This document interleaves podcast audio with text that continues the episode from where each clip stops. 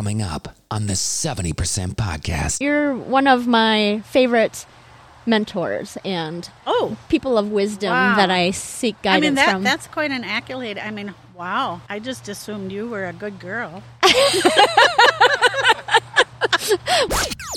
well, when I become president of the United States of America, I Good. would love to have you on my team. Okay. All If right. I'm still here. 2024. this you is know. going to take a while. yeah. People of age like myself, you see one another and somebody will go, Yeah, well, told you, country's going to hell in a handbasket mm-hmm. awfully fast. yeah. But yeah. that- when do you it. think that switch? Do you think that which era is that? Like the Clinton era, the Carter era, the The 70% podcast with your host, Amy Alexander and Mike Sewell. Oh, at me right away. Hello, everybody. This is Amy Alexander, the 70% podcast. And I have a special guest today. Mike is actually out ill. And so I have a special guest today. Uh, we're calling her Lee today.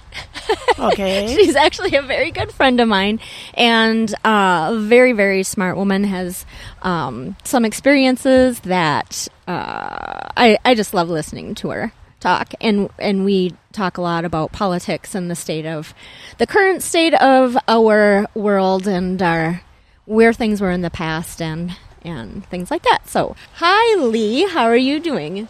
Just fine, thank you. Beautiful day. It is. We're in the back of the the we're in the break area outside at the studio. So just a little too nice to be in the studio today. So we're doing this from outside. It's gorgeous. It is gorgeous. I love it. Yeah. Like 75 degrees, a little breezy. Breezy. Perfect. Great. Perfect My summer weather. asthma can breathe. It's Yeah. wonderful. Yeah, yeah. I know you do have a hard time with that, which it's just with the humidity and stuff. You Yes. said that it's yeah. I can't even imagine. But Not good. No? But um, you learn how to survive. Mm-hmm. is wholly, I would say, the name of the game. yeah. Survival. Oh, for sure. Because it's been going on for 30 years. I never got it. I became asthmatic until I was 50 years of age. In 30 years, I've now made it up to 80. So I'm still going. Yes, very much so. You are one of the sparkiest, uh, quick-witted, um, what a bunch of other positive words. of A woman that I know. You're, yeah. Thank you. You're welcome. You're welcome. I mean it. I, d- I don't know if it's true, but thank you. It is. It is. No, you and I have been friends since you were. Um, we started what three? How long has it been? Um, Three or four years? no, between five and six. Oh wow. About five at least. Yeah. So I sold some property for you, and Yes, you did. We've been friends ever Yes. since. So. Very Yeah. good job. Yeah. Oh, thank you.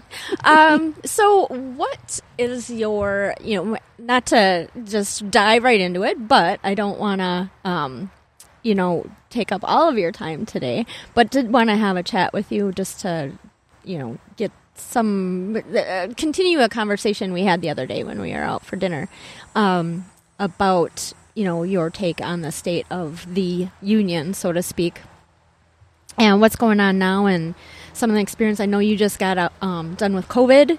Um, you had Right. COVID. You're still experiencing some, but but you've that's not the first the first pandemic you've survived. Right. So- I've, I've gotten um, two others from the um, country of China. And um, the first one was their avian, their bird flu. And then quite a few years later uh, was when their swine flu came around to our country. Okay. That was very bad. How was it different back then, as far as how it was handled and the communication and things like that? Back then, it was handled extremely well by people in the medical positions, you know, doctors, all such as that. But which was handled very well because they seemed to know what they were doing and what to give us, what to do with us. Um, they did things like um, put us in certain rooms of our homes and kept us isolated right away. Mm-hmm. And uh, so much of that was not done now. Now, with this pandemic type of thing that we have now, which I could not become vaccinated for because of the asthma. Um, to my idea and way of thinking is you cannot have people in government that know absolutely nothing about medical running a pandemic, so to speak. Or, uh, yeah. What I would say, running the show, telling people what to do, um, how to operate, what should be done. Uh, that doesn't work. Right. It really doesn't. Um, so Dr. Fauci being a part of that is supposedly our medical representation. Um, do you feel like he's handled it the way? Not, not, I feel not well. That's my opinion. I don't feel that it's been handled well from the very beginning of this. Um, we had so much to learn. I think may, maybe I feel um, we were on the right track when the president was Donald Trump because he said, let's get going on the vaccines. He didn't tell them exactly what to do or how to do it, but he said, medical people, let's get going on this and see what we can do. So after that transpired, then as we got into this other, um, uh, I what I, how how should I put it? Um, group of people is what I'll say. Um, that no medical, but even though Dr. Fauci is medical, I felt that it was not looked at well at all, not handled well at all, and really did not know what they were doing. yeah. That's how I feel. Okay. Because um, not being able to take the vaccines, mostly because of the asthma, um, I literally went into hiding for over two years. Um, you know, not going anywhere, going to a drive-in at the bank, going to drive-in for iced coffee at McDonald's, doing those type of things. Right, right. You know, I mean that that was about all I could handle. Did not see a lot of friends or people, you know, such as that. But uh, to me, it just seems the last two years um, we got into a bad situation and we're still not out of it. And it's like it keeps coming at us more and more and mm-hmm. more. And I, like a lot of other people, especially I should probably say people who are a little older like me, there's so much of this that we're not comprehending, but we're also not believing. Mm-hmm. Okay. We keep wondering, why can't we believe this? Well, there's so many questions out there right now. And it's really very irksome that we're, to me and a lot of other people, we're not getting the right answers. Okay. So what when um, back in the bird flu days? What decade was that?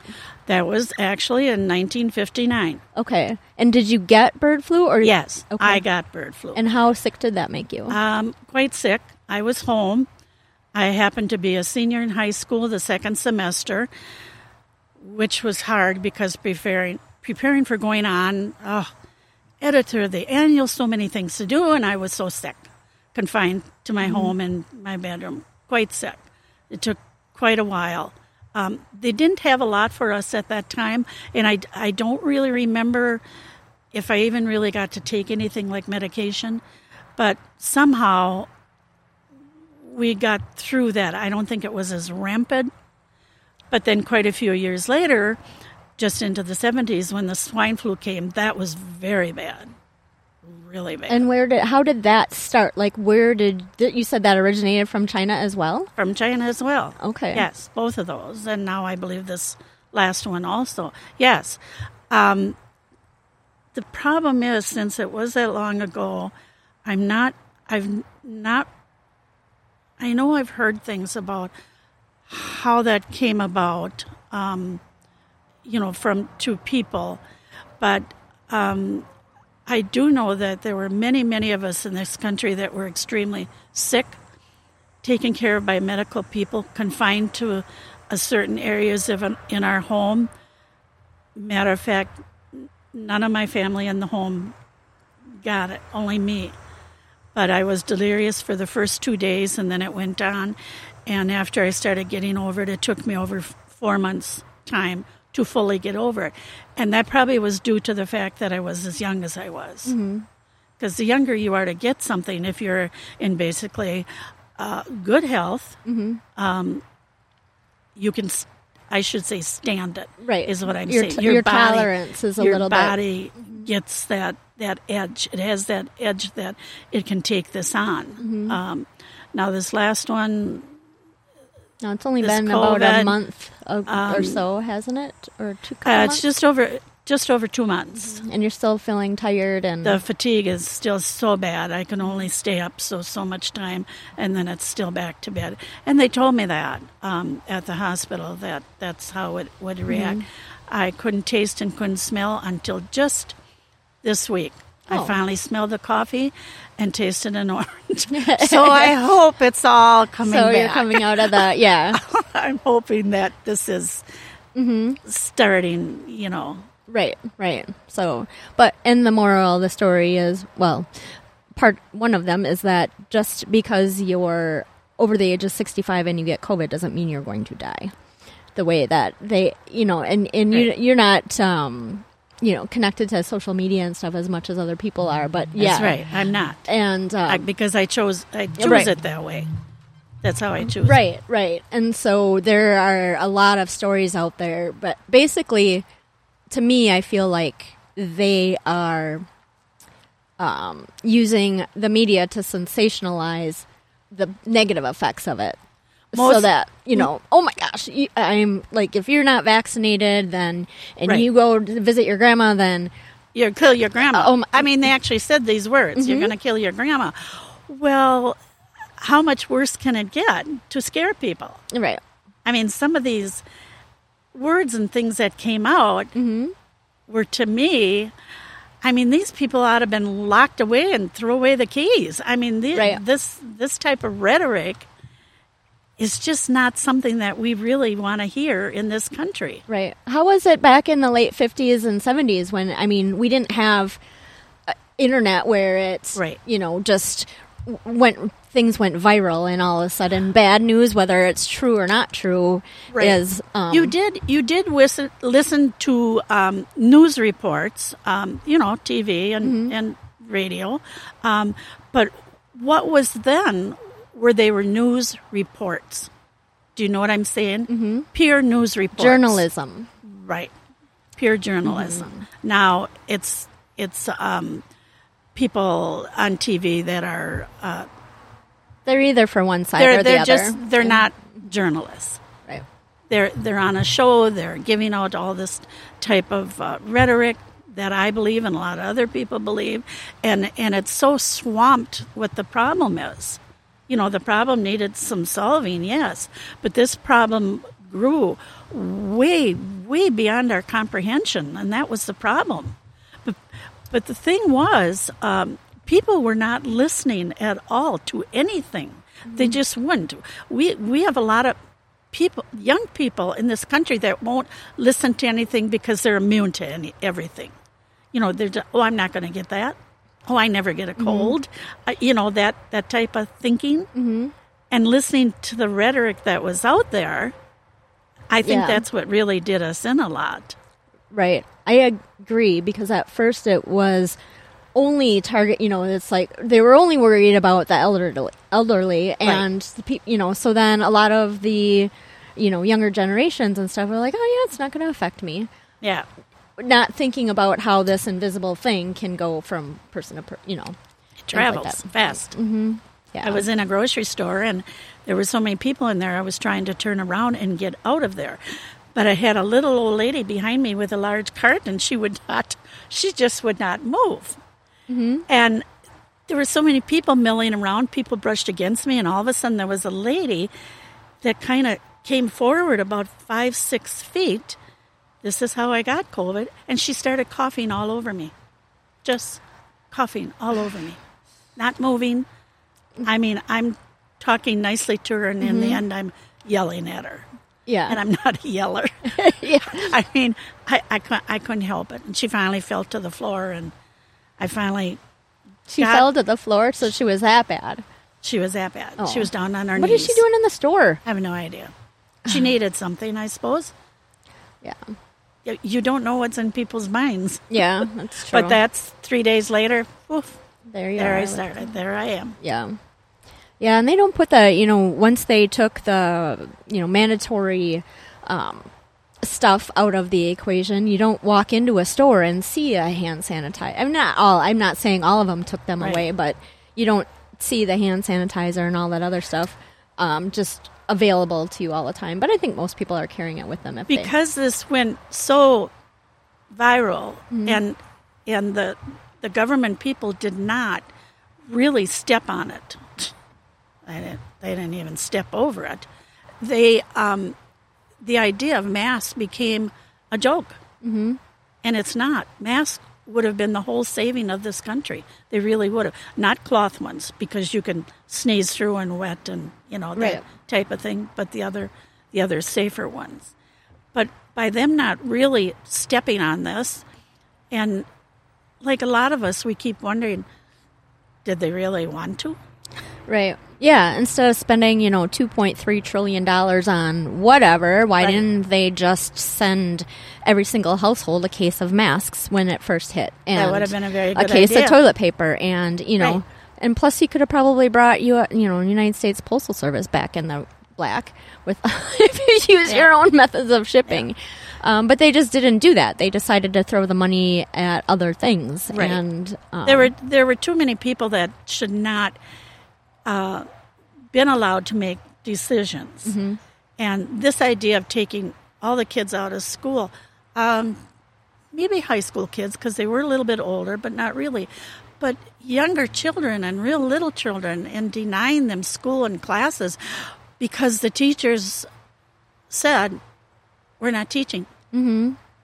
and they got away with it and the government said okay we'll still still pay you anyway. We'll do it the other way right. And what, what do you think uh, five, six, seven, eight, nine, ten year olds going to learn by that? Nothing. Yeah, there are a lot of.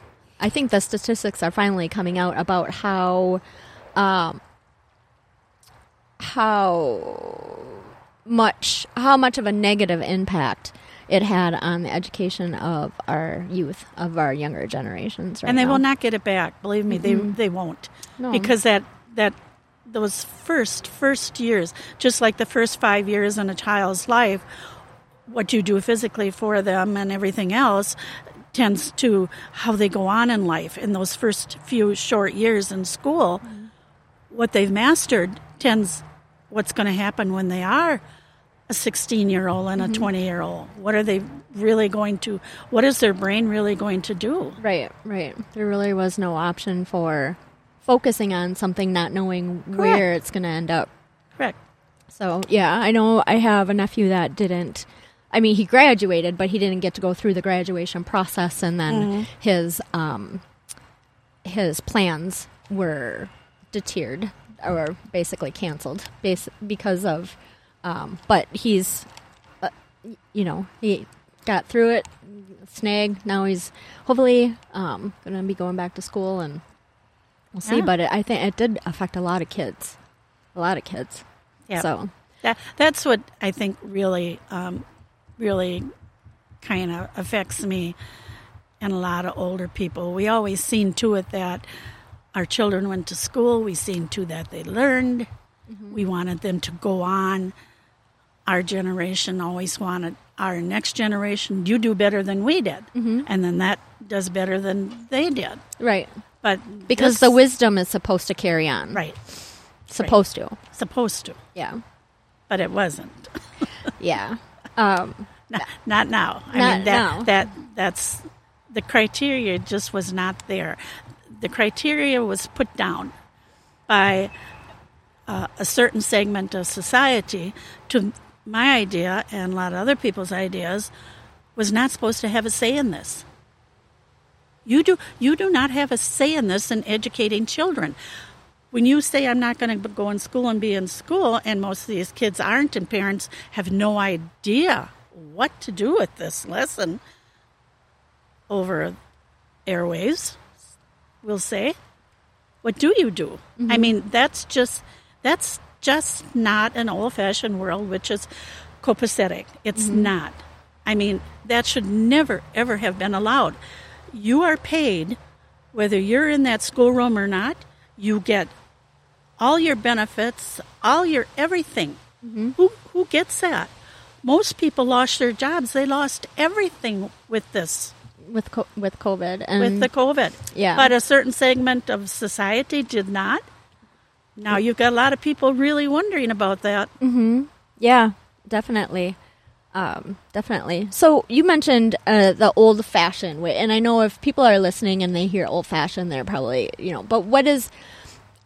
I don't want to say old school, but like the the traditional way of um, schooling. Um, did you like there was no internet or anything back then? But if were you homeschooled when you were sick, or did you? How did you catch up when you were out for so long? Um,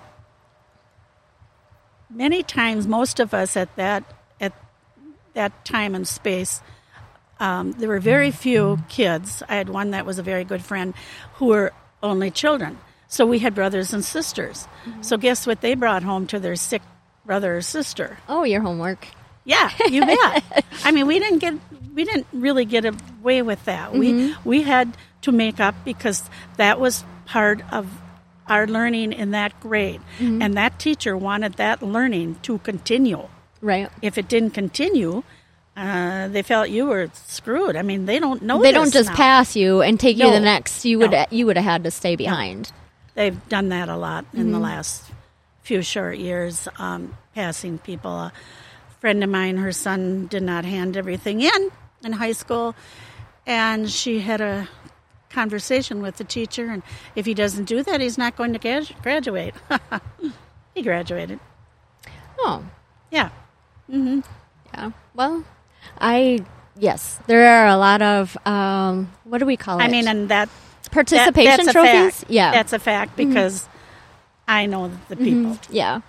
Oh yeah, there are a lot of people. I mean, just even in driver's ed, my nephew, um, he did not have to. He just had to take the written test. He didn't even.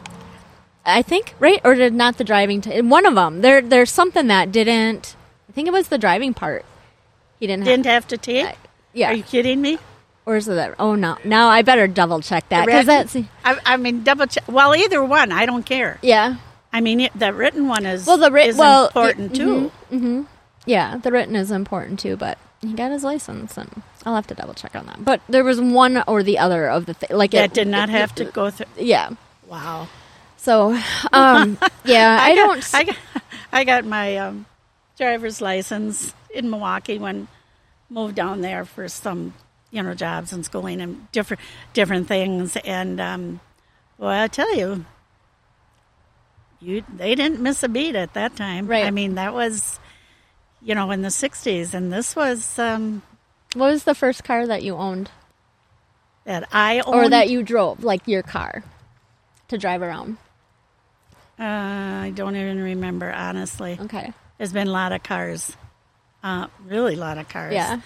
that both my family and I had. And I can't quite remember the first one. I know. But if I say that and the person ever hears this, they'll know who I am. no, Okay. it was a Chevy Impala hardtop Okay. a hardtop, robin's egg blue. When all the windows were down, there was nothing there. So that was a hardtop. All right. Quite the car. That has a nice engine in it, didn't it? Hmm? Didn't that have a pretty nice engine in it? Yes. Yeah. Yeah. This was no little. Yeah. This was no little car. yeah. Back when they were making yeah, Cars. cars.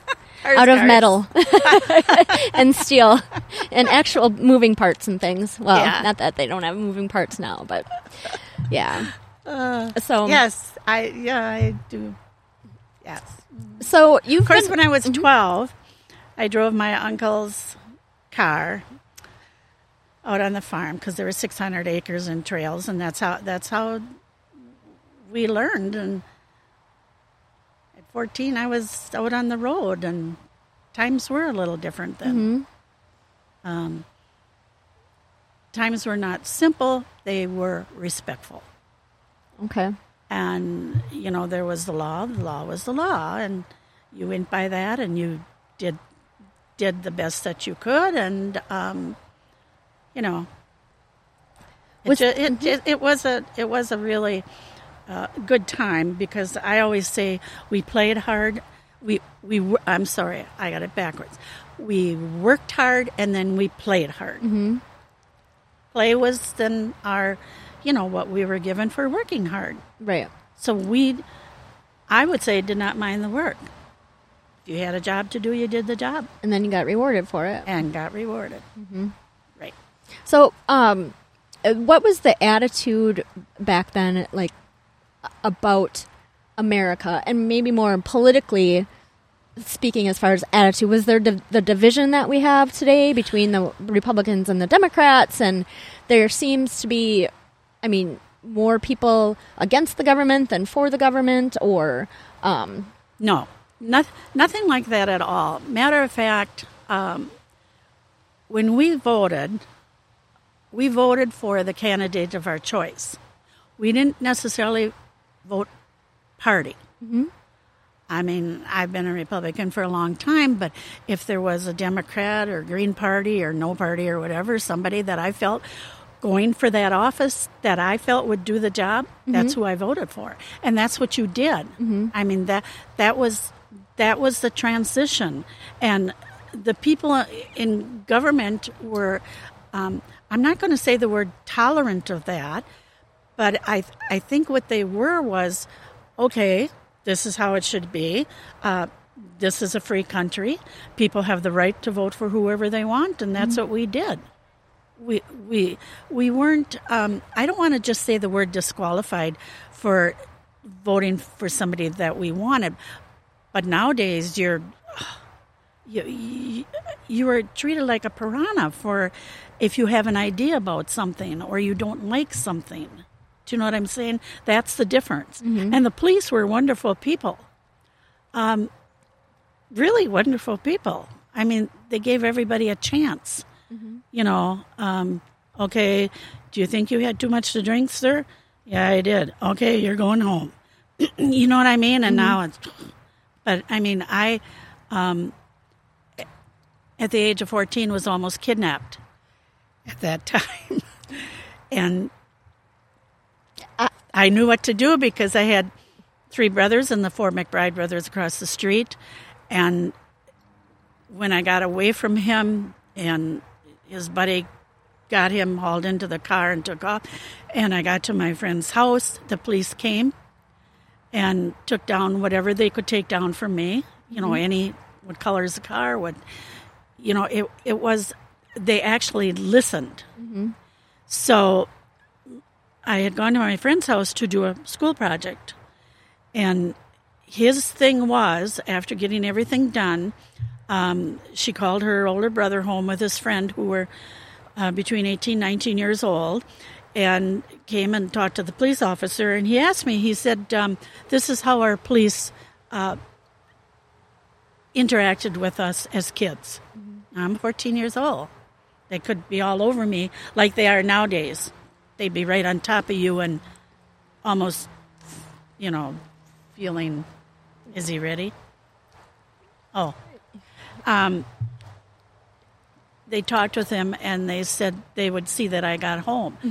And he asked me, he said, if you're not okay with that, I will come back, get you, and bring you home in the cop car. And I thought, I don't want my family seeing that one. I know, okay, the boys can take me home.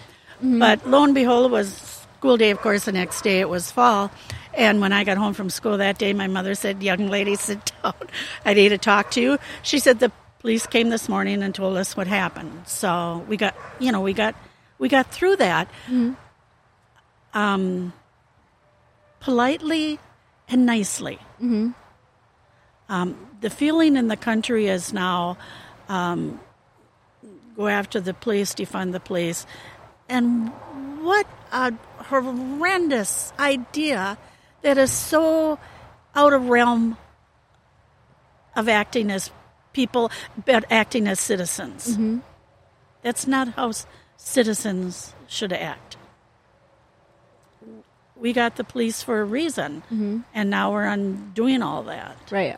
And of course, there are, uh, you know, and I don't want to use such an old cliche about bad apples, but, you know, we have a tendency, I believe anyway, to generalize about. You know, police one one or two police officers do something bad, so now police are bad.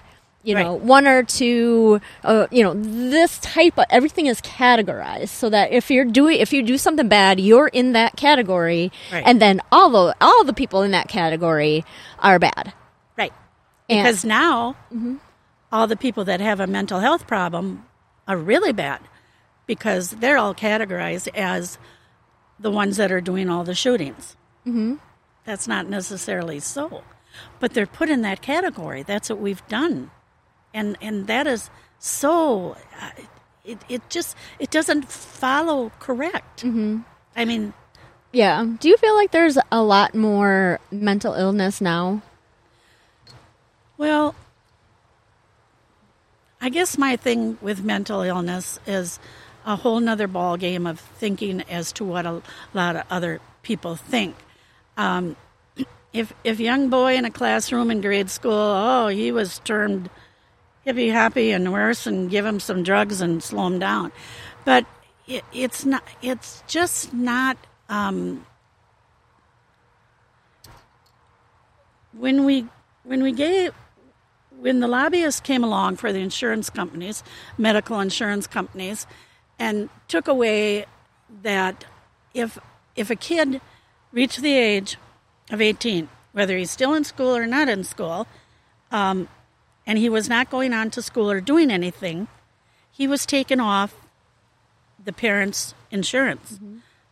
That's what the insurance companies lobbied for then. This is quite a while ago. They, they did a great job of it. And so many of these kids maybe were having problems. So who was there to stick up for them and to see that they got some kind of help? Right. I mean, that help was gone. I still keep trying to figure out between the ages of 18 and 21, what did we really do to these people and really give them? And all one of the worst things they've come up with, you've given the right of an 18 year old to buy any kind of a, a weapon he wants. Mm-hmm. Why? Why did why was that done? because that's the age of adulthood, I guess. But not really. They still can't really go out and just buy and do whatever they want, other things. That still takes many times up to the age of 21. Mm-hmm. To do So this whole this whole echo of 18, 19, 20 in there is so screwed up. It's terrible. And so so many people that had problems in those age groups were not getting the help that they needed. That's that's what happened wrong with this government. This this idea of and then all of a sudden, oh, they're the they're the wrongdoing of our whole atmosphere here Right. in the U.S. Well, you stupid idiots, you're the one that did it. Mm-hmm. I mean, you declared certain things to be because what? Because you were the government. right. I mean, we're we're to Are you me, saying, we're so like- mm-hmm. far off being um you know we we used to have black and white Mm-hmm. and a big section in between and we had this little teeny gray area in between mm-hmm. now the gray area on everything is way wide out there mm-hmm. it's Yeah. it's so changed Yeah. So, do you have any um when when we're talking about lobbyists and the insurance industry and all that other stuff, do you feel like we're throwing medicine at things more so than getting at the root of the problem and just medicating people through their lives or? Um some. Some? Yes, some some we are, but but so many of those um, things are just so pushed to the wayside. So we're we're not in any kind of balance with that. Right. Say as as to get giving medical help or not getting medical help. I mean that that's just not the Yeah. Do you think that it, something like universal health care or whatever national, um, socialism. yeah, if that is the answer to help people more? No, No. I do not. Because um, you're you're ending up putting people on lists. Oh, you need more help than that person. Who says? Who says that that person needs more help than that person? How long do you have to wait for a It- hip. ultimately, it's whoever can grease the palms of the person that, Exactly. which If you have the money, you're going to get everything and anything you want. Mm-hmm. And most people do not have that kind of money. so then that's really not true socialism anyway. Not really, but I I know a person in her twenties from came from Germany, married a service person, and um, she wants it here in the U.S. like it was there in Germany. Want socialism because She just figures that it worked good. okay. A lot of people do. Well, I think a lot of people um, in Europe do feel that it works good. Um, I don't who think am I to say? I can't say whether it does wholeheartedly, but here in the United States, I don't. I don't think it's something that would work very well. I don't think so. We're, we we are a different breed of people here in the United States. How how we look at things, how we work, how we make our money, than say people in Europe.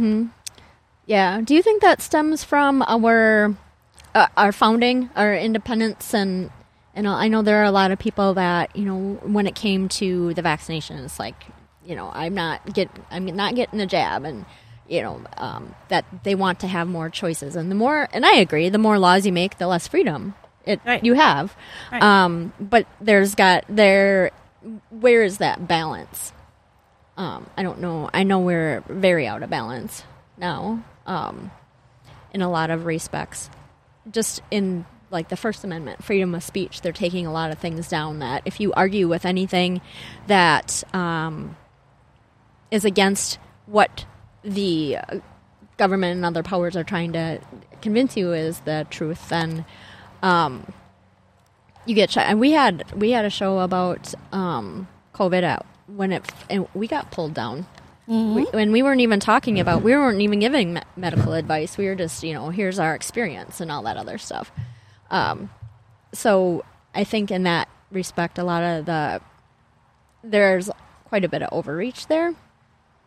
Um, but people in Europe, you know, you you've got people that want socialism that they've never even lived in a different country that experience, you know, that has a socialistic economy or um, any, you know, you're, I mean, geez, go live in China or you know Russia or something, and then come back and say that capitalism is crap. you know, Yeah. uh, I don't think that we are we're too independent of people. We socialism. The only way socialism would work um, fluidly is if everybody conforms.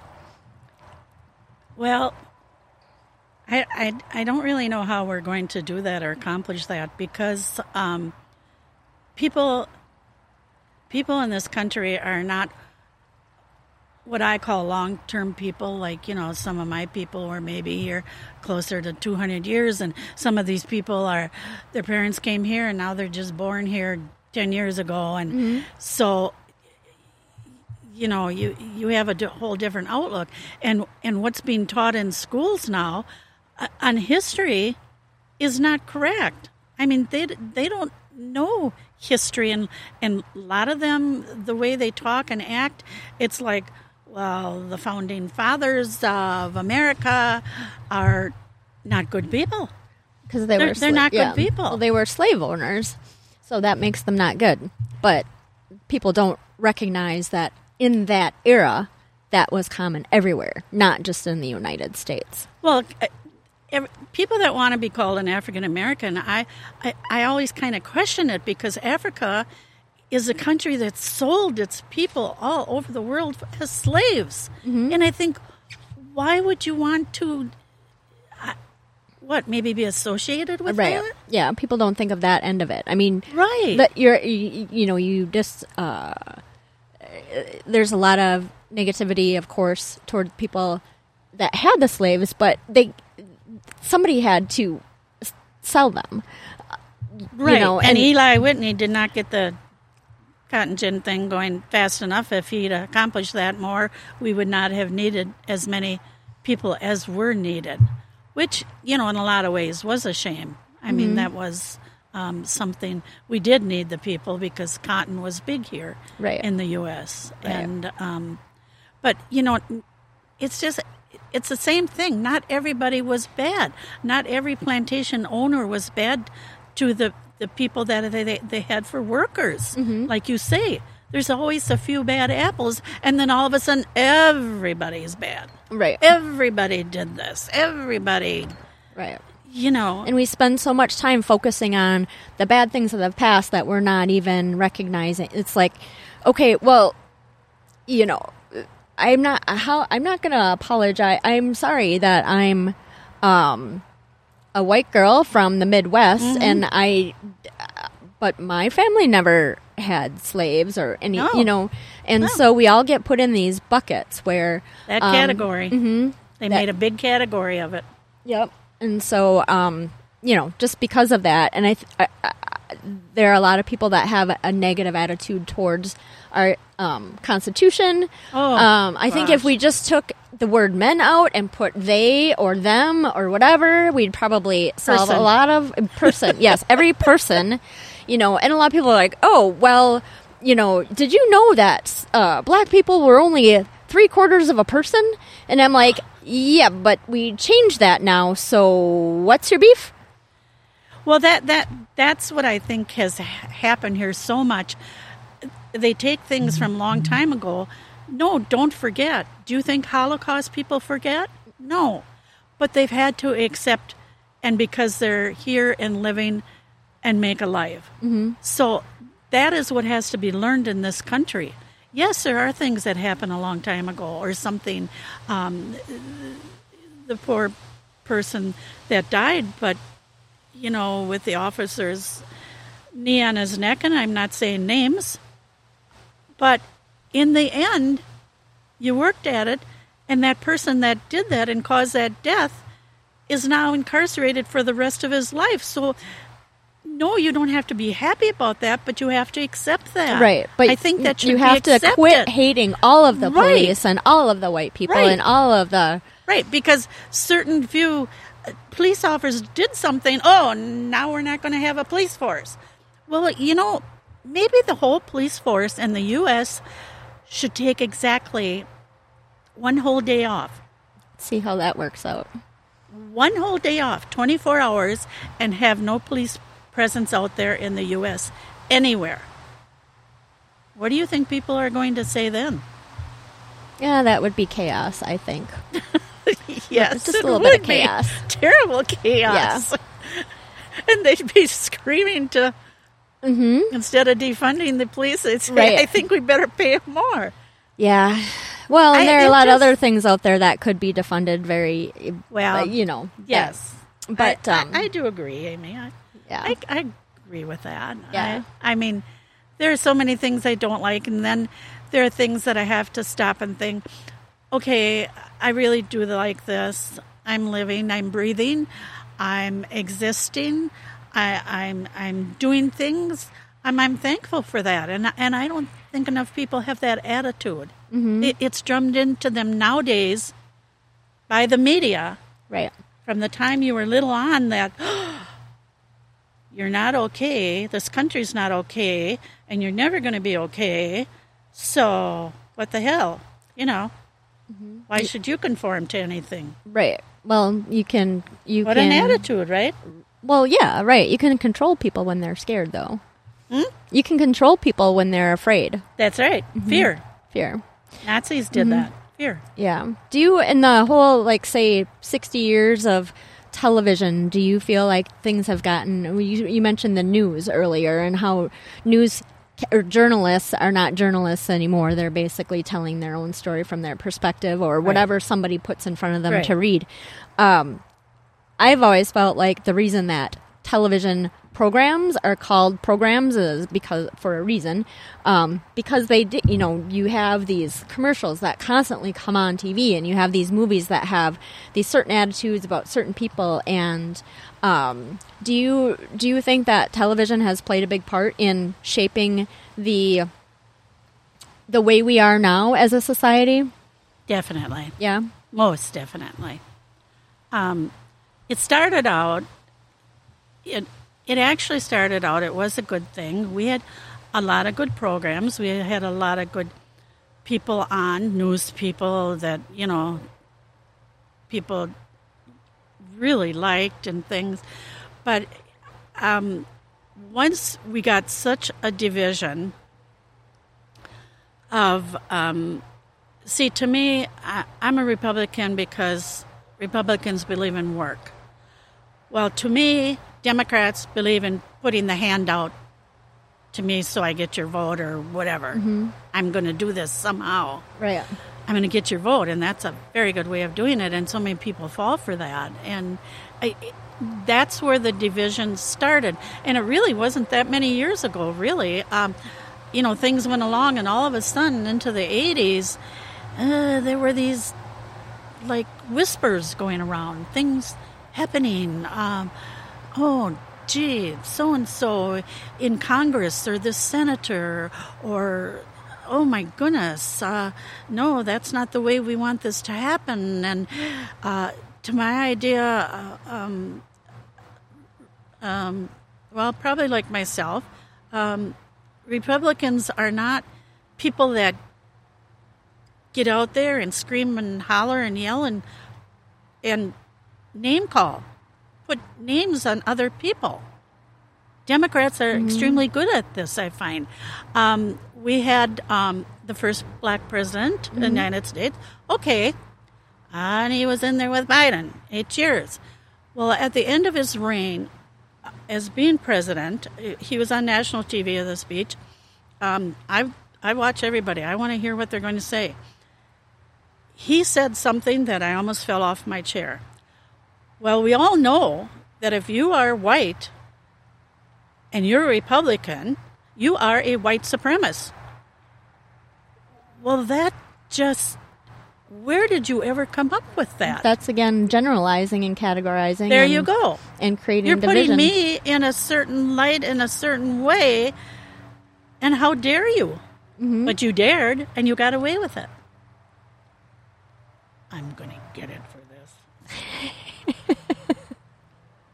No, you're fine. I will be getting phone calls if somebody ever hears this. How my daughter gets on a lot of stuff.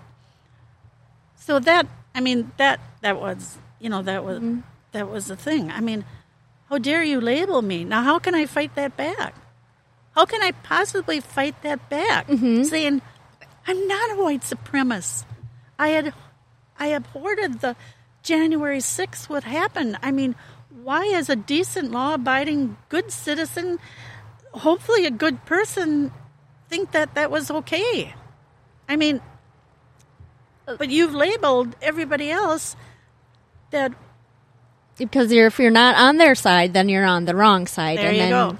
And I think there are both side. There are some extreme on the right that you know. I've got some people that you know every time they talk about a Democrat, they have a nasty nickname for them, which I don't feel like is no, I don't name call. y- you know, and it's just nothing. But you know, being called a deplorable, and be you know, and and now and now it's like okay, you're going to call us all these names because I'm I'm more cons- I'm I I think I'm more central with conservative leanings in the fiscal area and some other things. Um, but you know, I voted Republican um, the last probably three elections, maybe.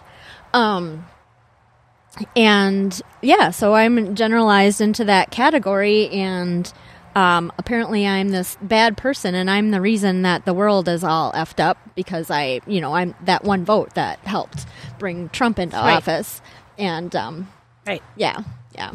But but would the Democrats ever concede that even though while he was still out there putting his name and is out there with other candidates that he's going to be a candidate, what they started doing, what they put out on the airwaves about this man, what they did about this man, and it kept on all all all through the election, all through everything, and once he was in office, it just continued and everything.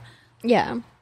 I don't what I don't understand is how in 2016 the Democrats were so adamant about the election being a fraud and cheating and whatever and there's no way that he won. But then you move to 2020 and we've got the most secure elections we've ever had uh-huh. and we and there's no way there's any cheating and even though there is so much evidence and people are like oh it's getting thrown out of court well yeah it's getting thrown out by liberal judges That's right. because they're all Right. yeah the, because And so and so much of this was just um, secretly carted away. Mm-hmm. When they found what was happening with ballot boxes, boxes, or, or what are these things? Listening to the radio the other day, I think it was down south Georgia.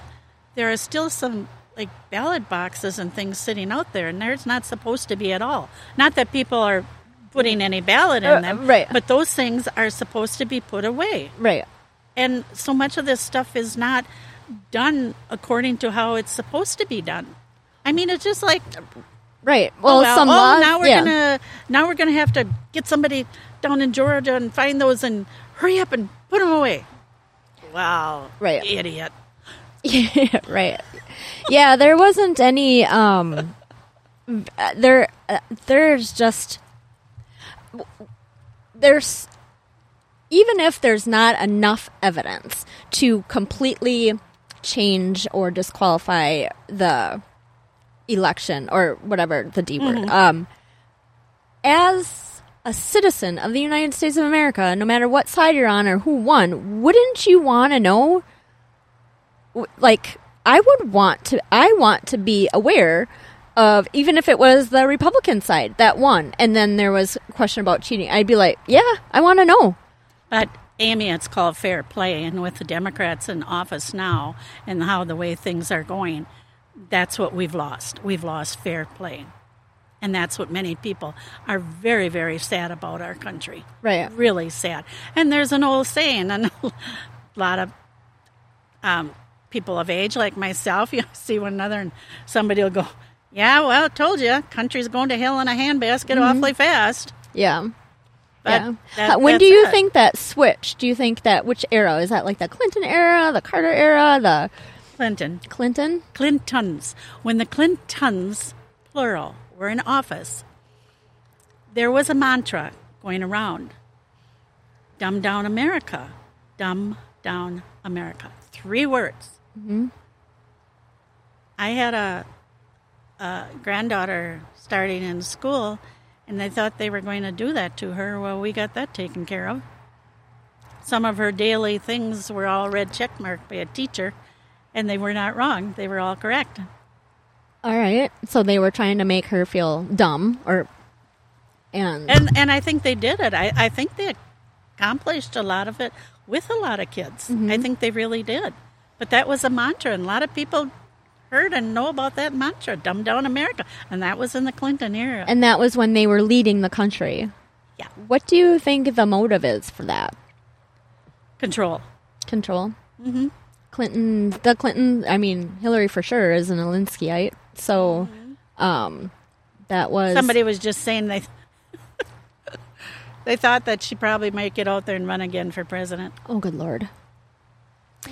And I'm going to sound I like just an heard that. ageist when I say this, but at what? I mean, at some point, she's going to be almost 80, right? Yeah, I think so. I, I don't know. Well, look at our Speaker of the House. Yeah, that's um. And that one can say any words. She can call anybody any names, which she has done to um, uh, President Trump being one, but there are other people that she will also do it to.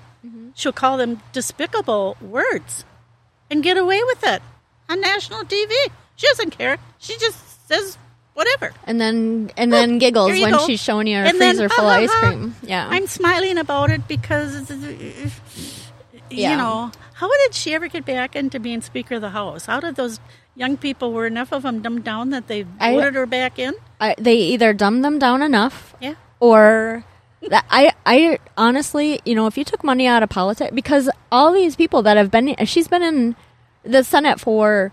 30 years and they've they've accumulated all these backing you know Oh, yeah. hey Oh, you yeah. can't tell me that Pfizer and uh, aren't campaigning or giving her money Oh. directly quote unquote Well, of course. in order to so so you know and it's it's not that money always wins. Like in Trump's case, he won over Hillary, even though she outspent him. But in a lot of cases, that is true. And Money is power. Mo- and once money you, is and power. once you've got that power, that that's that's that is the biggest aphrodisiac to most people there is on earth. Mm-hmm. They've got a lot of money, but now I have power. so, what comes first, the money or the power? They they need the money. They they need to accumulate.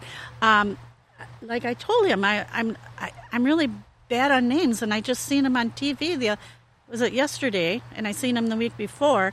He he was not going to go through with buying um, Oh, Elon Musk. it Musk. Yeah, okay.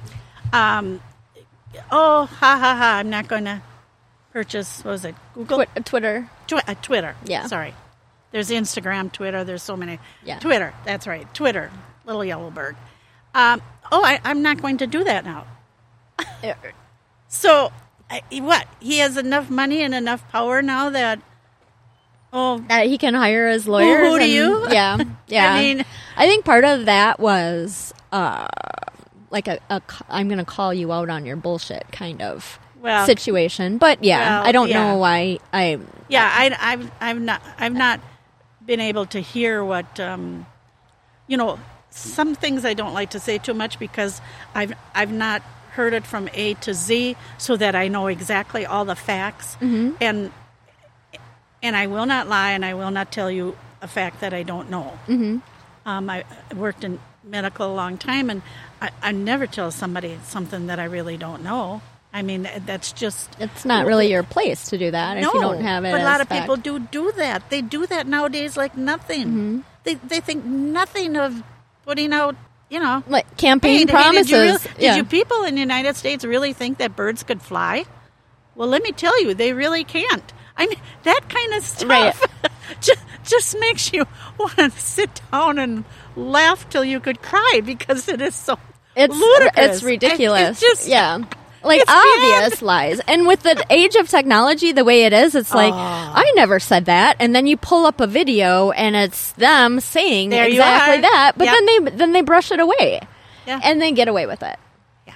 Like everybody's been Because oh they- gas they- prices are well I Biden know, said he they was going to this raise force it. behind them. They have this big time Democratic overstimulated. Power hungry. There you go. Yeah. Power hungry is right. I got the money now. I see. I got the power. I got. I got back in being Speaker of the House. It was a wonderful Speaker of the House. I thought was Paul Ryan from Wisconsin. Mm-hmm. Remember that? Yep. Yeah. He was all right. I don't think he. I think part of the problem with Republicans is that we aren't as. I mean, the the the liberals end up being on the liberal side because they're more aggressive and more willing to. Extremely pushy. Yes. They push. Um, I have a theory about people. Have you ever, um, you know who Stephen Covey is? Seven Habits of Sil- Highly Effective People. I I've heard that name. Okay. Co- Covey, right? Covey. Yep. There's so there's Dale Carnegie who wrote the book Yeah. How to uh, Win Friends and Influence People, People. Winning Friends and Influence, and then there's the Covey who is all about um, highly being highly effective. Change yourself as a person in order to get the things you want instead of greasing the palms or winning over people in order to get what you want. And I feel like there's two classes of people on this planet, and it's the Coveys or the Carnegies. You're either going to work for what you want and you're going to help out other people to do mm-hmm. so, And or you're going to take what you want and mm-hmm. do whatever you can to influence people to give give you whatever See, it is you're and, seeking. And that's the part of it that's going on now in the United States. Mm-hmm. I mean, why do we have open borders when Canada above us closed them? So many countries close their mm-hmm. borders. They said enough's because enough. that makes us racist. Ah. I know. I yeah. I I I am I, I just um, I and a lot of other people I've talked to are so sick of that word. Really, I mean, it's just it's it's it's overworked. It's overdone. It's everything else. Why? Because I'm I'm a white person, so actually I'm supposed to be a racist. Well, I think you're a racist to me, actually. If you, I mean, where Mm-hmm. where am I now in the scheme of things in this country? Really, where right. am I? If you have a negative opinion of me just because of the color of my skin, then that should make you a racist, no matter what the color of your skin no is. matter what, right? Yeah. Right.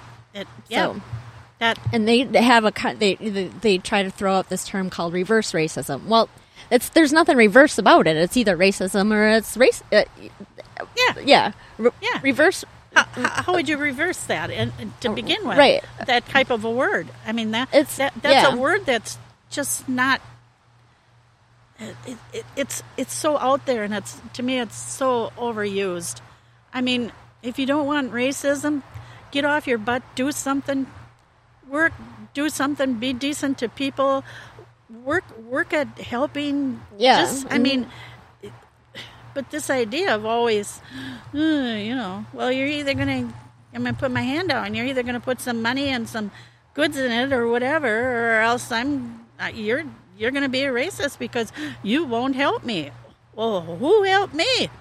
Right. Nobody helped me. Nobody gave me a dime. Nobody handed anything to me or my kids or family. It was called work. Uh, That's that's how you got it. Right. You know, no two ways about it. Right. I mean, it just doesn't. But because I worked and got a little something, now I'm a, I'm considered a racist because I won't give you something. Doesn't work that Right. way. And how does that have to? What does that have to do with racism? That has more to do with socialism than anything. Right. So I, yeah, but Right. that's but that's the they they've figured out the three triggers that they race, gender, and sexual orientation, and they have been ham- hammering that oh. into us, hammering and hammering and hammering. You know, you have the transgender bathroom issue, you have the women's right issue, you have they are fueling these fires in order for us just to to because not only are we separated Democrat versus Republican, but now within these factions, Yeah. you're you know if you can't find something to to um to make that person feel um what is the word I'm looking for distanced distant from Uh, everybody. right right then Yeah. then then they'll they'll come up with something Yeah. they'll come up with something How on earth? What I've been wondering, how on earth did it happen that the Supreme Court came up to take on that Roe versus Wade in the first place? Where where did that even all of us all of a sudden there was nothing being said about it? Mm-hmm. It it was not a problem. right It was it was you know um, this is a this is a thing within a person. This is not my neighbor's business. Mm-hmm. This is not my government's business. And all of a sudden, how? It's out in the Supreme Court, and they're overturning Roe versus Wade, and everybody's still spinning their heads over it. Mm-hmm. Believe me, they are. They're spinning their heads over this. Where did this happen? I honestly don't know when it like I only knew that it was they somebody had leaked a memo, which you know that's BS. Um accidentally. Nothing like that happens accidentally. Please. Right. But Um, the people that are on the Supreme Court right now, um, I don't know. Some of us got to thinking they must have had some awfully good offers to take this on. What? I, it's just it doesn't make sense when you look at this man and this woman and this man and this woman on the Supreme Court. Mm-hmm. How did that even come out? I'm not sure. I know that That's there's still saying. discuss there's still people that don't agree with it. You know, especially the um, Christians because they feel like that is you know it's it's all how you define you define life. Right. Well, And- right. Mhm. Right. And I personally don't think abortion should be used for birth control. I think if you Oh, don't want to have a baby, you know, but there's circumstances where it is necessary. Um, but yeah, they I, Well, I think if your father rapes you or somebody else comes along Right. and rapes and beats you bloody murder and everything else, and you you think you you should have or want to raise a child of that, mm-hmm. Right. I, I I don't think so. Right. Those are the two things to me that are are just Yeah, but you know your- that- not only your father but your brother or somebody or whoever, right? Yeah, Yeah, somebody. I mean, um, this but just- you, but you know that right away. You know, like within the first trimester, you get, preg- you know, you should be able to, um, you know, not wait until the seventh month to decide that you're not gonna. Well, that that is a um, that is a bone of contention with a lot of people. Um, you, uh, you know, it's the big thing is okay. When is that little seed actually a person, mm-hmm. a child, a person? Okay, we can debate that, which we won't do. But once once that has formed, the heart's beating, and you're along already, like six months, like you said, seven months, eight months, and you know, I I've I've read things about where they a woman goes into labor, takes that baby out, and she doesn't want it, so they're considering it an abortion and killing it at, at birth. Mm-hmm. So I mean, that kind of stuff. Oh, that kind of Yeah. stuff. I I and that and I think that people got them. wind of that stuff happening, and Right. that's why the argument Yeah. got more intense. I think so. That So- that brought so much of brought so much of this this out.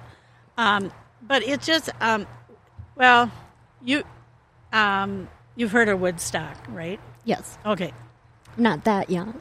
What? I said I'm not that young. I know, but I'm just saying. Um, actually, Woodstock really started a whole movement in this country about that type of thing. Love is free, and whatever happens with it is free, and people blah blah blah, and all this and that, and that that changed so much the demeanor of the country.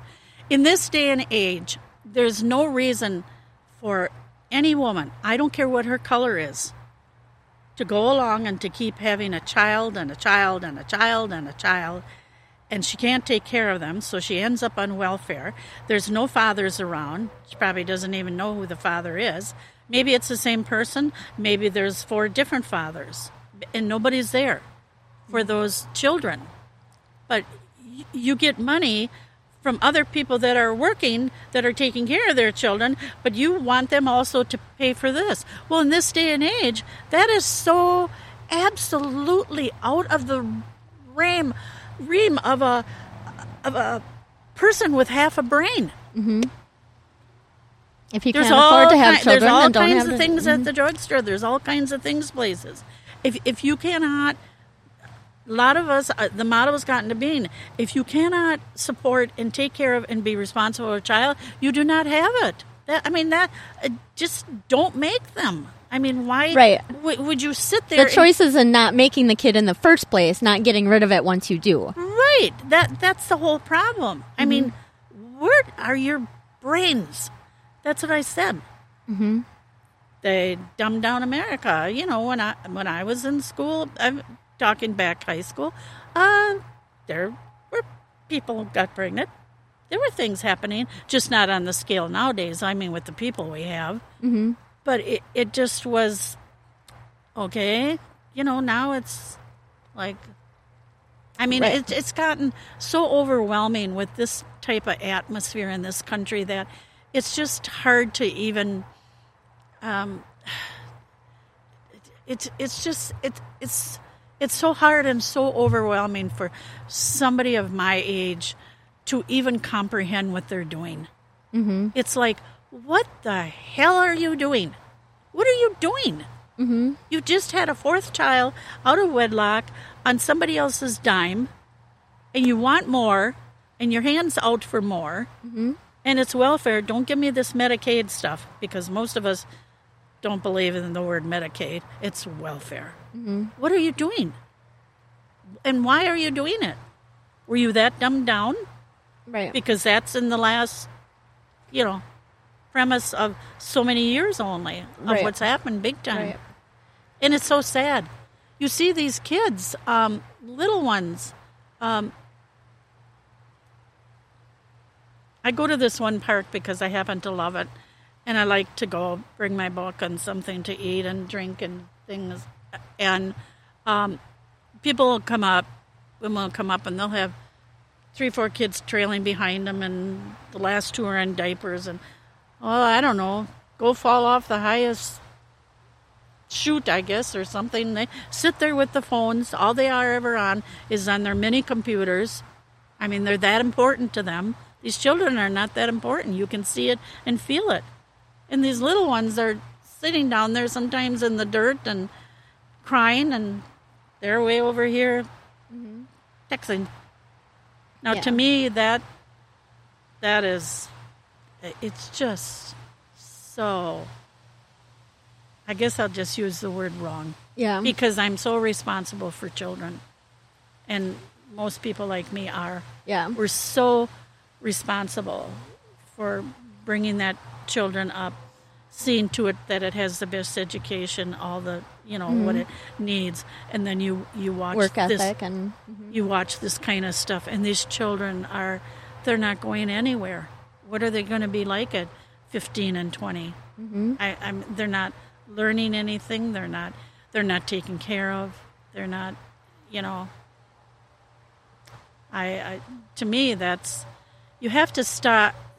The government has to stop this. It's it's got to stop this handout to people. It's got to either start. Okay, you have one child. We'll help you. Get a job. Go to school. Do something so you can take care of that child. But after two, three, and four children come along, you're on your own. You're on your own. Then you can sit and cry about it. Mm-hmm. You did it. Nobody else did it. You did it. But the government has to stop giving. You know, I mean, they're they're they're they're so into this thing of uh, not that they're right exactly because they're not, but I don't know. Do you want the votes that bad? some of them do. I yeah. do. I think they do. I think a lot of them do. They are the way they are get it. paying for the bo- boats. Yeah, I mean there Yeah. are ways that you can you know hey if you uh, if we were going to put money towards birth control, I'd rather see us uh, you know if you can't afford to have a, a kid, you don't want to get pregnant. Here's what do we have now IUDs or or whatever. Lots of, we got lots of things. Uh, yeah, lots of things that you can you can The man use. can also use birth controls, and I think they keep forgetting that. Yeah, I don't think they take the responsibility that they Not should. at all. Yeah, That's what that's what one of the big problems is Yeah. too. Men Yeah. think, you know, oh hey, woo wee. yeah, they get their rocks off, and then it's yeah. So they're gone. right? Not all, and that's that's a huge generalization. Just like we were talking about earlier, there are some decent guys out there, but um, they it seems like the in in the cases where uh, welfare is prevalent in the family and everything else is because the the dad's not taking responsibility. right. So, speaking of responsibility, you and I have talked about this in the past, so I already know what your answer is. But politically, um, you think you you believe that the Clintons were the the the pivot point where things started to go south for our country, I, I think they were very much so a big push in this nation. and then yeah. what generation do you feel dropped the ball and led us to where we are now, if any? Well, I hate to say mine, but some of them were. You know, they're kind of between me and you. Yeah, I mean that that kind of was the problem. Um, you know, my kids are a little older than you are, and you know, so many of them got so educated. I mean, they don't just sit with their their their their first degree; they've already got masters. You know, they you know did a lot of this. So I think uh, a lot of it was. Um, it wasn't my generation. I'd, I'd say probably the one down from me. Um, it was um, just not But- looked at. the Gen Xers. I'm my generation. I think as the or Gen what are Sixty year olds. so yeah. So that Gen X ish or older. What I don't. You're baby boomer. No. No, I'm I, I, I'm too old for baby. So- baby boomers are are the ones that are are what now are the 60s. Mm-hmm. Yeah. Yeah. See, that's one down from me. Yeah. that that's where it went. So many of them went on, and and you know, like I said, I, I mean, they they did good. Um, uh, um, what's the word I want? They did good in schooling and going on, and so they kind of, I think, got lapse about what was really happening around them. Oh well, that's the way it is. The dumbing down again. Yeah, that, I mean, Because how old were they in the eighties? These kids would have been, or th- now they would have been what in the twenties, Yeah. voting and making decisions and yeah. being Mhm. responsible. Getting and started. Yeah. I think, in my opinion, partially it's uh, Gen X as well. Um, when we we lost interest and contr- we lost interest in and control of our future generations when we started plastering our faces in, those cell phones that they were giving us Right. and In those mini computers. in the mini computers the computer with a phone app make- You mm-hmm. could call. You could take a picture. You could do a lot of things. But so many people have so many things that they put in there that they don't even know where their information is. Mm-hmm. They really, Right. You know, somebody said to me one day, "Would you know what cloud is?" And I said, "Yeah, I know what cloud is. Do you have a lot up there in cloud?" Well, yeah, that's where I put my stuff. I said, "Well, maybe you should take it out of there." right that's with Google. Yep. Clouders. And I have, I mean, my business, we, I have a Google account and I use, you know, all of my departments. I'll have a Google, you know, it's a way to organize things, but Right. you when you set this stuff up, you read the privacy and you, you know that you're they're like, "Oh, well you can uncheck this box so that we don't send you personalized ads." But that doesn't say that they're not looking at my information That's right. and you can tell and and social media too they've gotten to the point where all these algorithms and everything are you know shutting people down and and Right. you know that's where the free Yes. speech thing is That's right. going away and um Yep. i think that in And why does somebody have the right to do that? because they they don't i mean that's what the I battle know is they don't, but why do? But why are they getting away with doing those type of things? because we're not fighting it Right. because the people that think that everybody should just you know sit down and shut up and say the right things every single time have control right now I've had somebody say, I have somebody that calls me Ma, and this person will go, Well, Ma, it is the way it is, you know. So I just look at them and say, Yeah, well, maybe you probably had a big hand in that. Did you ever think about that? So how are you going to make it right? right How are exactly you going to make? You're not. I. I'm really. I, I. I.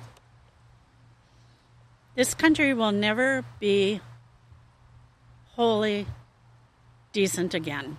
It. It won't. you don't think so No. it's too tarnished at this point it. The silver has tarnished so bad that it won't.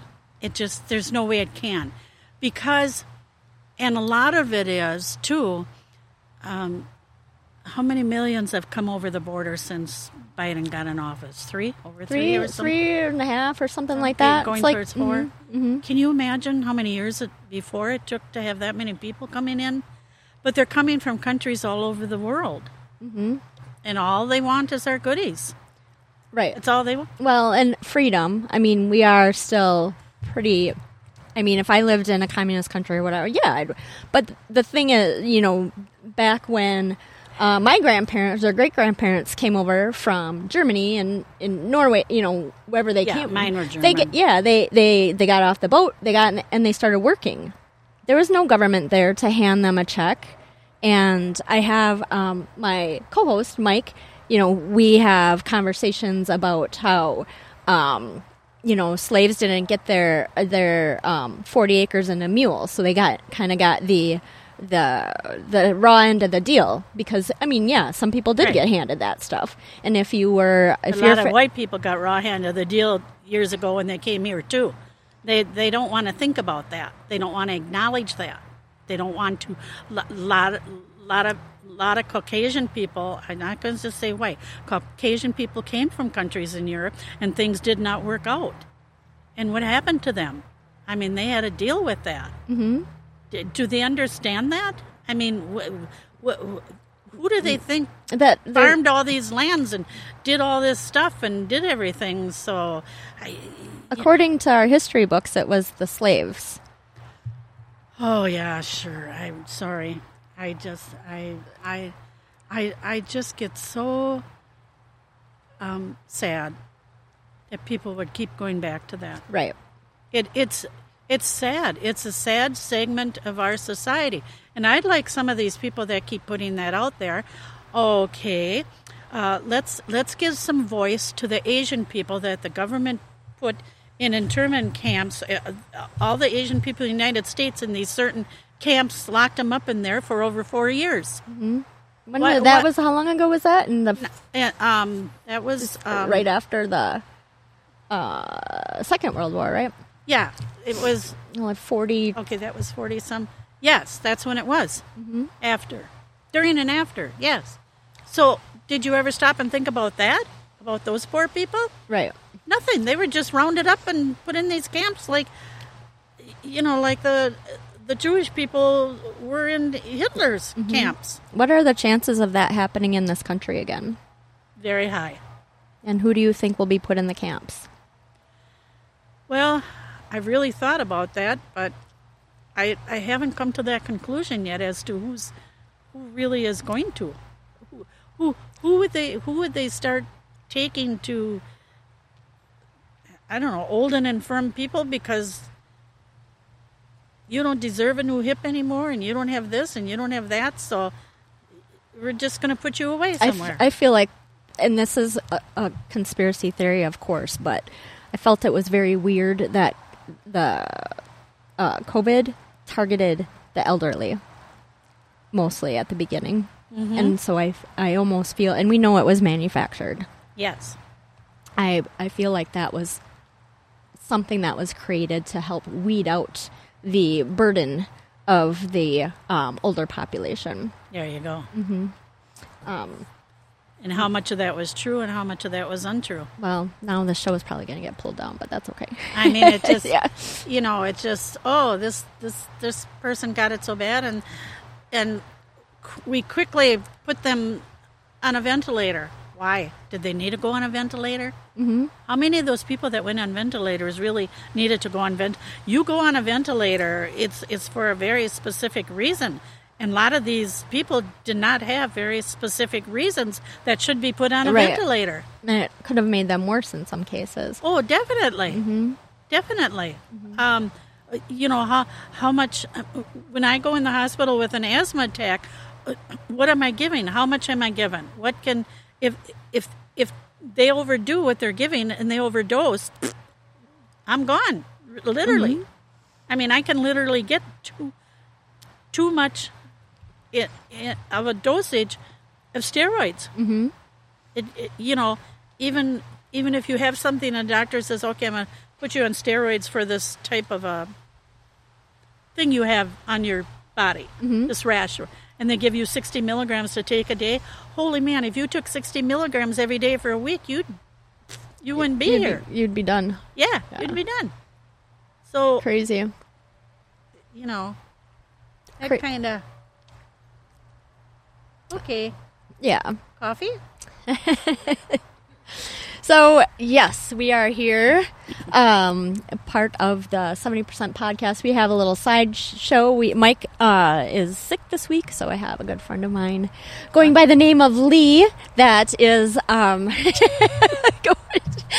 It is my name. yes. This is the first time I ever heard that. So- Oh, maybe I am. Maybe I, you told me and I forgot. But Yes, I don't know. Um, yeah, and so we're just talking about um, just having a ca- casual conversation about government, politics, life as we know it today, life how it used to be, and all that good stuff. Mm-hmm. Um, did you ever read the book 1984 by George Orwell? I don't think I, I read that all the way through. I had it, somebody had given it to me. Um, I started it and they took it back. So I'll have to get one and really read it. Um, I think you asked me that. Yeah, I might have. I've Oh. sent several copies to people. Um, yeah. I it's it's very um, antiquated, but if you put it into today's concepts of Realm the of realm of technology that Yeah. we have now, Right. then we're talking about Google TVs at Walmart right now. You know, I mean, and and that's and that's the method of control. Our privacy is gone.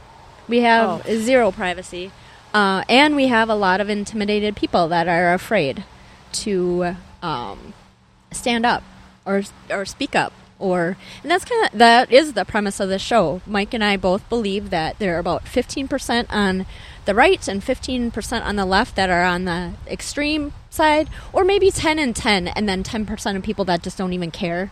Um, are about 70% of us that if we could just get together and and realize that we're all in this together that we could Right. stand up as the silent majority and make a difference. We could. But somehow we have to get people out there that can do something about um, some of the things that have come about in this country. That's that's the problem. Um, you know, like to me, this open border thing. Good grief! I mean, these people come in the country with TB and everything, and they said the drug traffic is absolutely mm-hmm. amazing coming. And it's mostly men coming and from these other countries. And, you know, it, it's like everybody else wants to control us. And I felt so sorry for right away that what Russia did with Ukraine. But every time I watched the news and was looking, and um, there are one or two people that I do kind of listen to on TV um, uh, that kind of give out um, something that it's okay with me. But the thing is, where Russia and Ukraine are, but Ukraine was demanding that United States should send them these planes so they could go and over and you know use them against the Russians. But there are planes, so you know what's going to happen with that premise. So Russia has bombed. Here's a country, and Russia has bombed just over on this one curved side. Mm-hmm. Where are all these people going? Why are they not going to the middle of the country and to the other end of the country and staying there? Do they need to go to Poland and England and France and everywhere else across Europe? Right. If there is Why- one why way, are they not if there's one way to allow somebody to conquer your country, it's to leave. Right, right. Well, it's mostly you know the women and children, and they declared that uh, if if you're a, a young man of 18 to 60, then you stay and fight. And I was thinking about that one day. I thought, well, why didn't they do it from 20 to 60? Leave the 18, 19 year olds go with the other parent and other siblings, so that you had some young men and some young people. Do you know what I'm Right. saying? Yeah. but the way they went about this.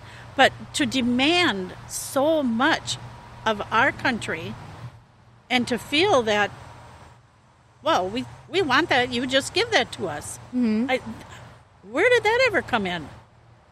Money, Yeah. I'm sure.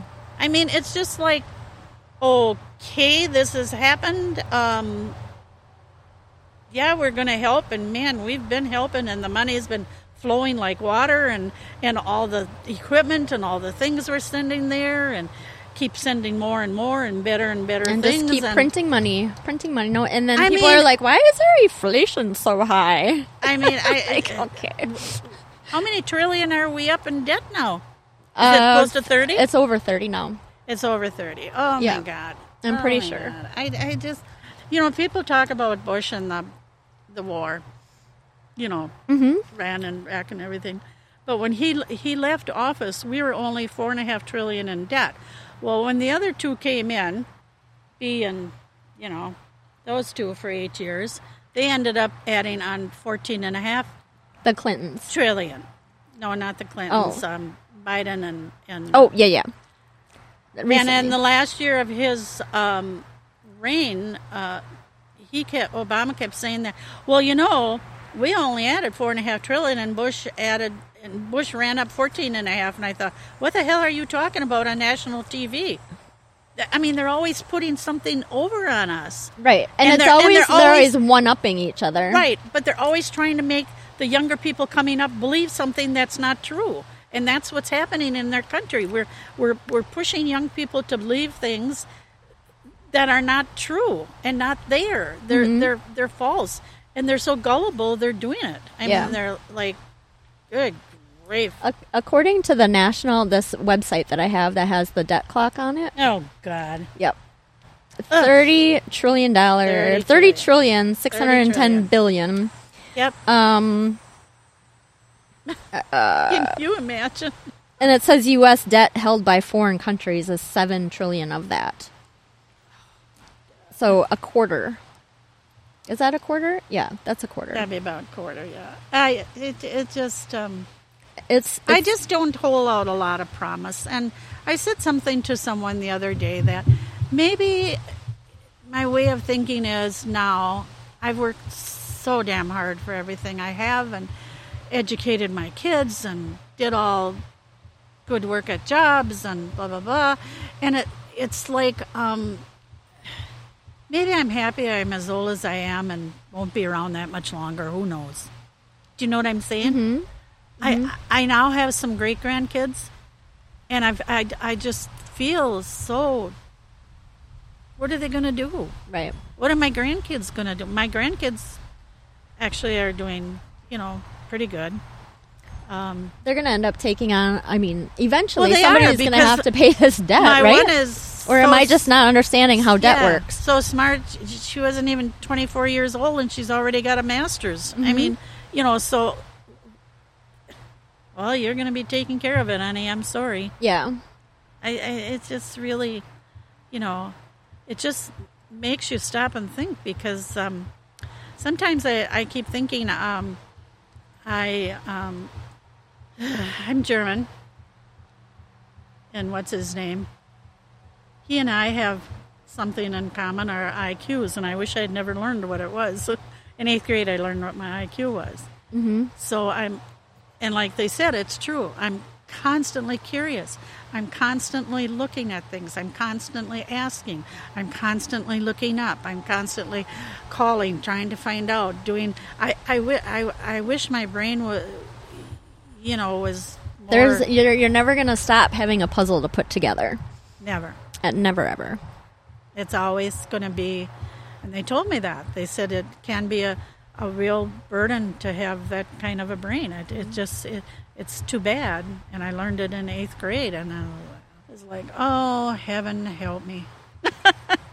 So if Where are you, heaven? you're not ready for that yet, I mean, All I. I stop and think some days, I stop and th- say to myself, well, if you don't laugh, you'll cry, and that doesn't help a thing. right?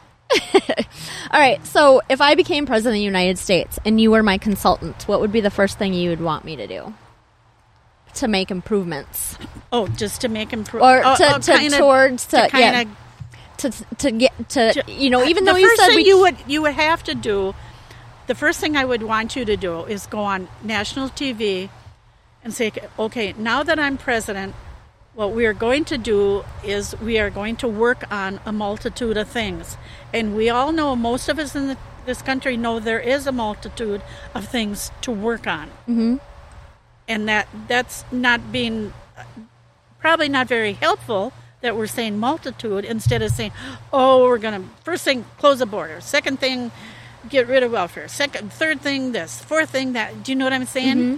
Because we're so inundated now Right. the things to do that they'll have to be gone at very systematically, very calmly.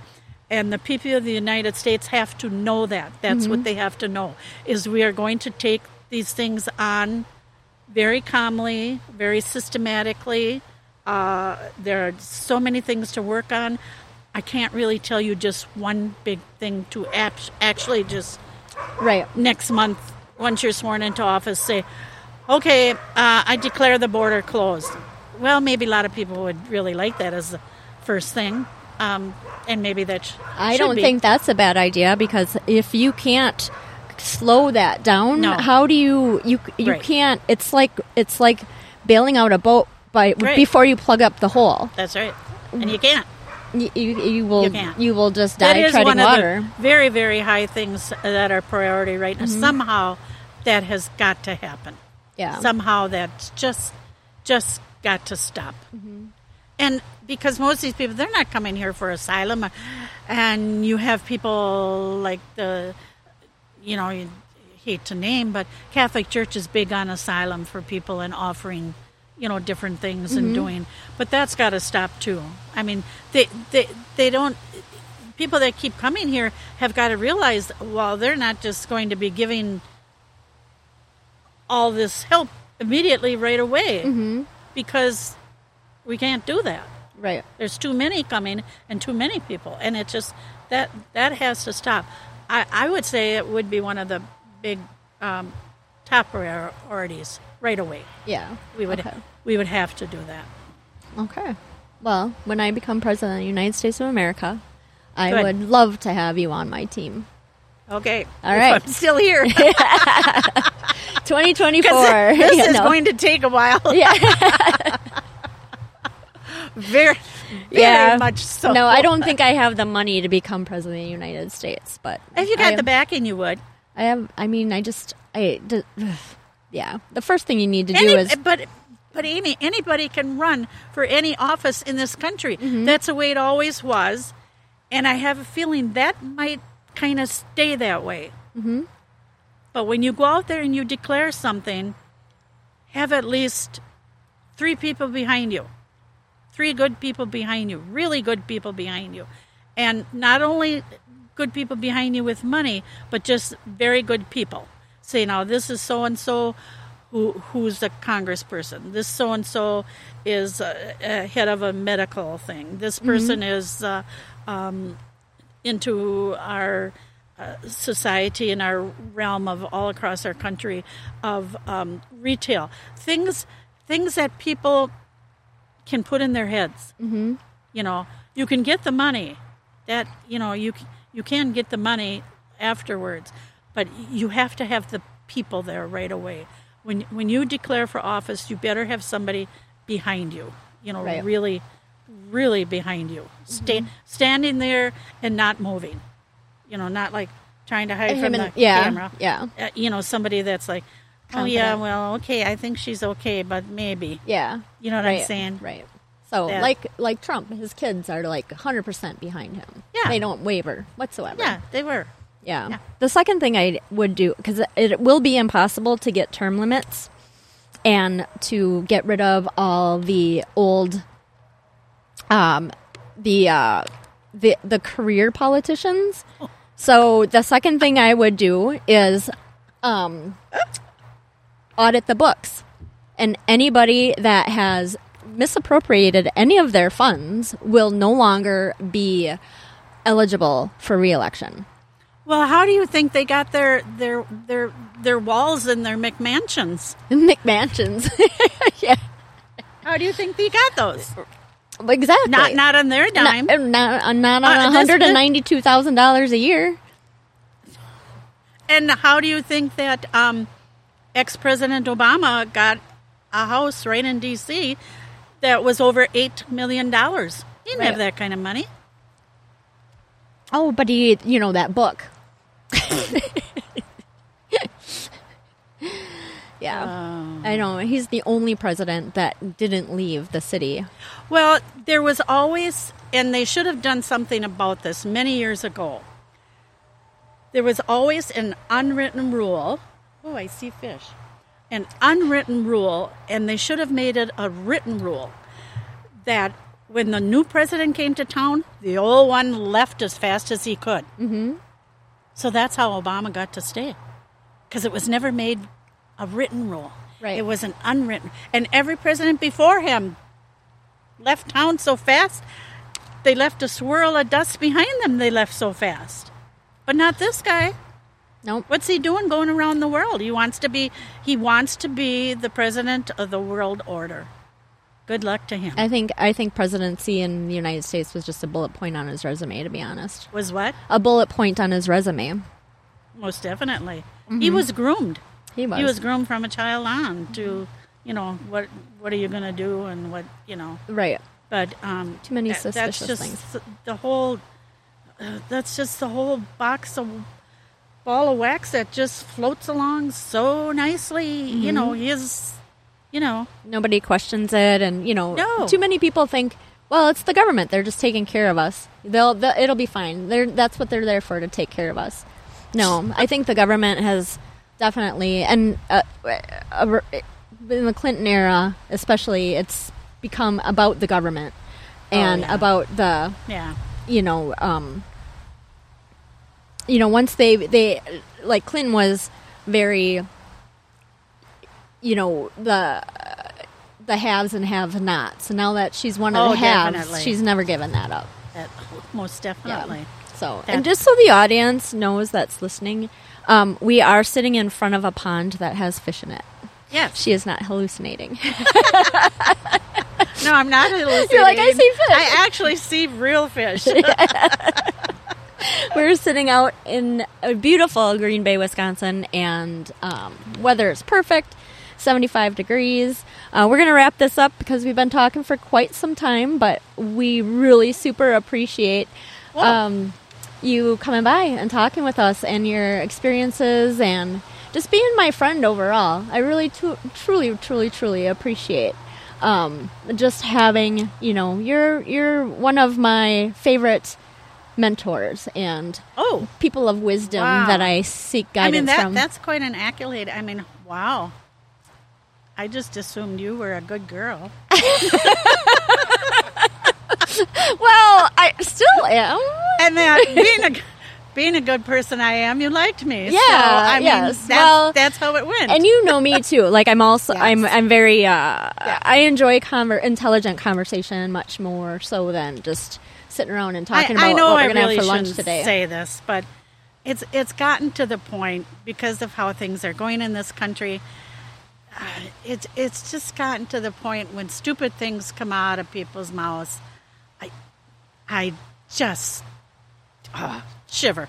yeah. I it just I mean and just walk away. I just you know if you don't have anything kind of good to say, forget Right. it. right. you know Exactly. i mean it just it's so um it's just like paul ryan i mean i mean i really liked him um he came to um help out ripple who was running for congress and um that and he came to green bay country club.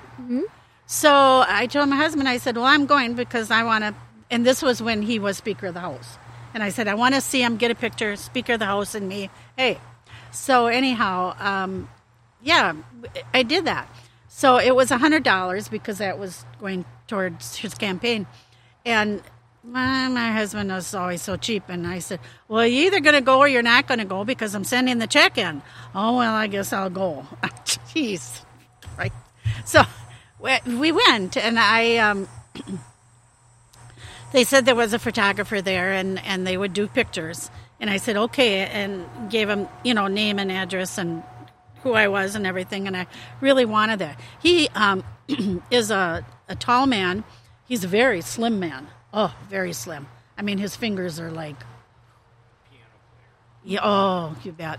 Long and bone and just, um, and of course, he had a lot of people wanting to see him because, you know, Wisconsin, and he made uh, Speaker of the House. I mean, you know, so I kind of waited and waited, and, you know, they, they put on a real nice um, uh, buffet and drinks and everything. And um, so I, I, I watched and abided my time, and and um, and I thought, okay, here I go. And my husband says to me, "Well, where are you going?" I says, "I'm going to go to speak as speak with Speaker of the House." I said, "That's what I came for. What do you think I I?"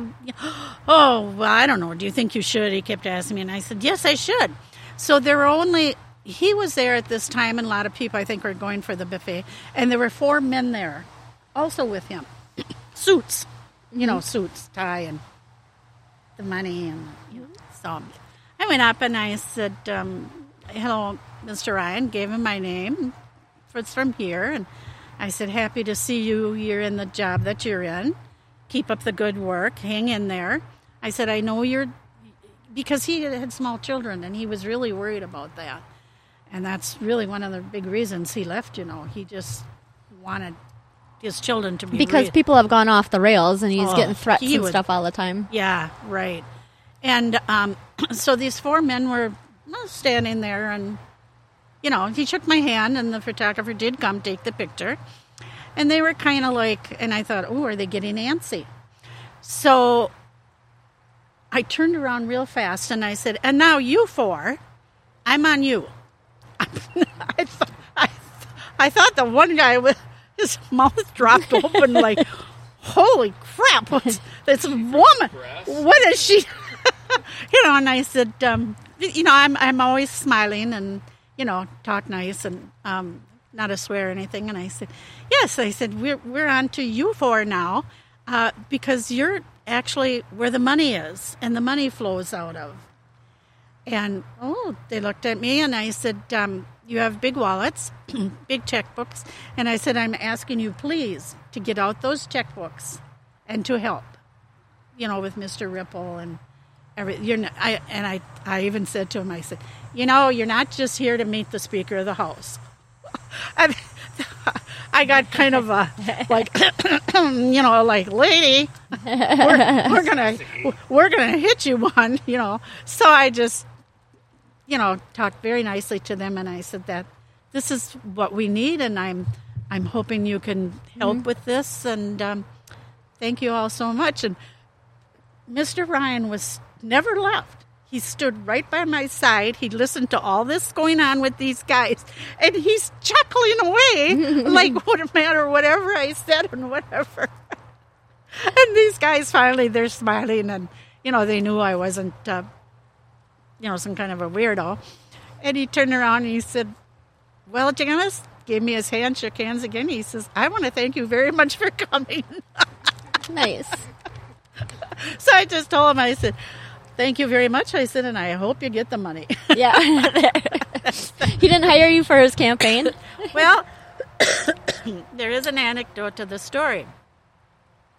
People were kind of dispersing, and this man came up to me, and he was one of the four. No, he was one of the four, and I, he said, "I'm real happy to meet you." He said, um, "Would you be interested in a job in Washington D.C.?" Oh, by that time I almost I thought I was going to fall to the floor, and I thought, no, you just stand upright. and I said, wow, that's that's really something pretty pretty huge. And he said, yes, he is. He says, but he said, I really think you you could squeeze money out of a turnip. just about. At that, I I said, well, the only thing is, I said, if I were divorced or widow or anything or whatever, I said, you know, I said, I would take you up on that. I said, to me, that would be something I could probably get my teeth into and really do. And, you know, so I, um, and I never did get a picture. That guy, I think, just took our money and I never did get a picture of me and Paul Ryan. Aw. All right. But it that. was, it, it, it was a, it was a great time. And to me, it was worth the money. Yeah. I mean, it really was. I um, I liked Mr. Ripple. I liked how he was, what he stood for, you know, different things. So, um, Are you talking? You're talking about Reid Ripple? Ribble? Rip? No, Ribble. Ribble. I'm Yeah. sorry. What did I did I say? Ripple? Yeah. I'm sorry. Ribble. Ribble. B, B as in boy. Yes. Okay. Yes. I wanna told make you sure. names and I Yeah. are, are bad. It's all right. That's all right. Yeah, that was quite a while ago. But it, it was. It was the most entertaining day. And at our table, um, uh, a fella had brought his young son to it, paid for his young son. He says, I want him to listen to people, hear and see government. And uh, the boy was 12 years old. Oh, smart as a whip. I really enjoyed him. Oh, he was, he was just right on this young kid. I mean, I, I really liked him at our table. He, he, I just enjoyed him Just immensely. like an atypical twelve-year-old. That The what? An atypical twelve-year-old, or not? Yeah. Yeah, Yeah. yeah. He just was, um, and his dad was real happy. I think that somebody uh, took an interest because you know many times when you were at, at things such as this, a lot of adults will will really shy away from kids. Mm-hmm. And I just I've never done that. I mean, kids are the future of the country, and this kid was sharp. Mm-hmm. He was he was he was such fun to talk to and be there. And his dad, I think, was he had come up to me after before they left and thanked me for really. He said, "That's what I want." He said, "I want him to hear people and to what's happening." And and on that note, and that note, thank you for listening to the 70% podcast, and thank you to our guest, Lee. Uh, hopefully, we have you back at some point. point, and if you have any questions or comments, please go ahead and put them underneath. Uh, you know where to find them. Uh, like, subscribe, share, and comment, and we will see you next week. Bye bye.